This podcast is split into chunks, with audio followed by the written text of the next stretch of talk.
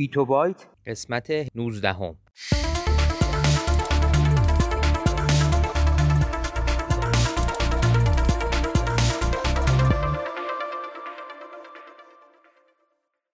صدای ما را از آسمان نمای گنبد مینا در منطقه فرهنگی گردشگری عباس آباد تهران میشنوید.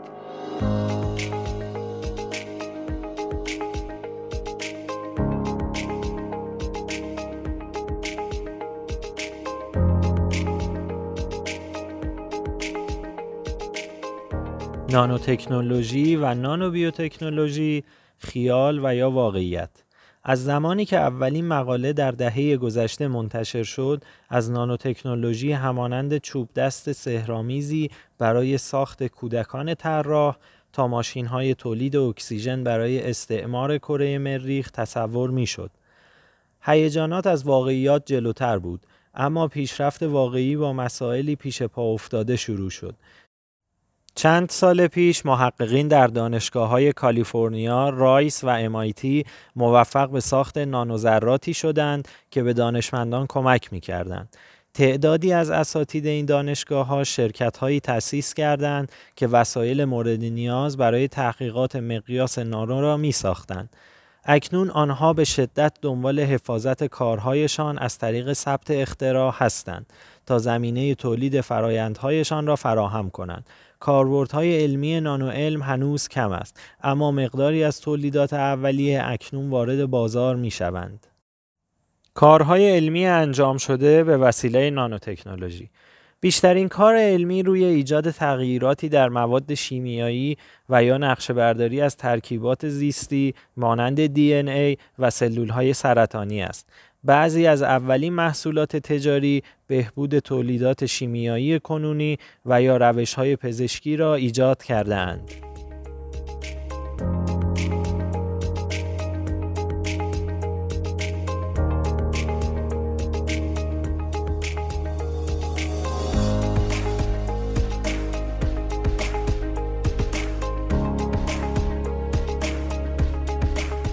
نانو بیوتکنولوژی همان گونه که گفته شد نانوتکنولوژی عبارت است از تحقیق و توسعه فناوری در سطح اتم و مولکول ها در اندازه های حدود یک تا 100 نانومتر. جهت دستیابی به درک اساسی از پدیده ها و مواد در سطح نانو و ساخت و استفاده از ساختارها و وسایل و سیستم هایی که دارای ویژگی ها و عملکرد جدید به دلیل داشتن اندازه های کوچک می باشند به این فناوری نیازمند هستیم.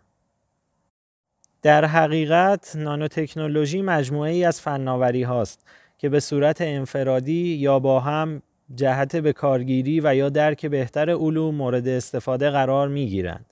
بیوتکنولوژی جزء فناوری های در حال توسعه می باشد که با به کارگیری مفهوم نانو به پیشرفت های بیشتری دست خواهد یافت. یک تعریف کلاسیک از تعامل بیوتکنولوژی و نانوتکنولوژی به صورت زیر بیان می گردد.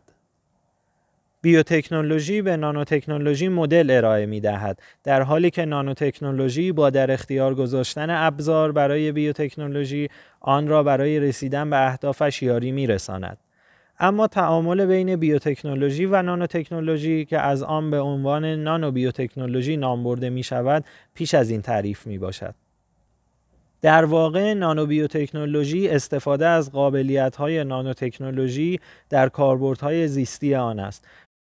با استفاده از این فناوری می توان اجزا و ترکیبات را داخل سلول قرار داد و یا با استفاده از روش های جدید خدارایی و مکانارایی نانوبیو مواد را ساخت و با تکنیک های پیشرفته به خالص سازی و بازیافت آنها بپردازیم. زمینه های نوین این فناوری شامل تولید وسایل نانوبیو و در نهایت ارائه ماشین های هوشمند و ربات ها خواهد بود که های فراوانی در حوزه های مختلف بیوتکنولوژی خواهند داشت.